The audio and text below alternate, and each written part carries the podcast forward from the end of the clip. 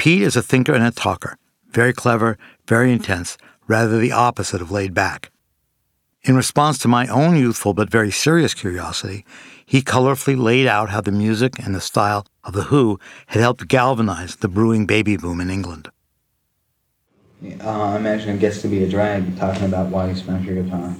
Uh, no, I, it doesn't get to be a drag to talk about it. Sometimes it gets a drag to do it. You know, I can explain it, I can justify it, and I can enhance it and I can do a lot of things, dramatise it and, and literarise it, you know. But I mean, basically, it's a gesture which happens on the spur of the moment. I think with guitar smashing, just like performance itself, it it is a performance. It's an act. It's an instant, you know, and it really is meaningless. In when did you start smashing? You know that part. Well, it happened by accident. The first time. There isn't acid in this stuff, is there? No. Yeah, because I'm getting a bit of a trip bars at the moment. so I'll get it together. First time was a complete accident, and we, we were just kicking around in in, in a, a club which we played at every Tuesday, and we I was banging the guitar against the ceiling and it broke. And it kind of shocked me because I wasn't ready for it to go, you know, and I didn't particularly want it to go.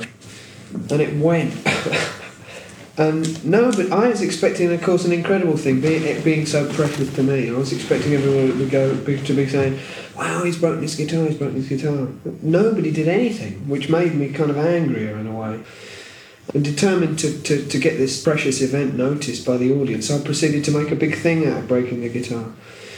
And I bounced all over the stage, and then I threw the bits on the stage, and I picked up my spare guitar and carried on as though I'd really meant to do it. Deep inside, you know, very unhappy because the thing had got broken. And it got around. And the next week, the people came along and they came up to me and they said, "Oh, we heard all about it, man. You know, and, you know, it's about time someone gave it to a guitar and all this kind of stuff." And and it kind of grew from there. You know, then we'd go to another town and people say, "Oh, yeah, we heard about that. You smashed your guitar up." And, but after that, I, I was in into it up to my neck, and I've been. The dream is over. What can I say? He sang. I was the walrus, but now I'm John. And so, dear friends, you'll just have to carry on. It's as sad and majestic a song as you can imagine. And just like that, the Beatles had disappeared, and four extraordinary men were left behind on their own. Perhaps this is when the 60s ended. The dream was over. These four men appeared on Earth at the same time as each other in the same provincial city. It could be just random chance. John Lennon and Paul McCartney each came with the gift of words and voice, of melody and harmony that were unprecedented in modern times. Some say never before in history. Some said they were sent to save us. John Lennon said, Save yourselves. Are you pleased with the album? Yes, this from the top. Of course, I'm pleased with it. You know. What do you think of it? I think it's the best thing I've ever done. I think it's uh, realistic, and it's it's true to the, to me that has been developing over the years from in my life, uh, like I'm a loser, Help, uh, Strawberry Fields.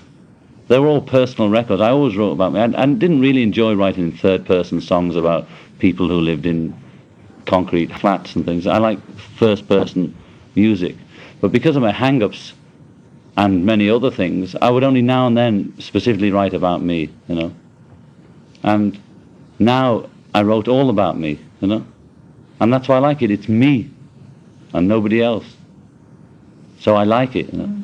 And the only true songs I ever wrote were like Help and Strawberry Fields, you know. And, uh, and if I can name a few, I can't think of them offhand, that, that, that, that I always considered my best songs. They were the ones that I, I really wrote from experience and not uh, projecting myself into a situation and writing a nice story about it, which I always found phony. But I'd find occasion to do it because I'd have to produce so much work or because I'd be so hung up I couldn't even think about myself, you know.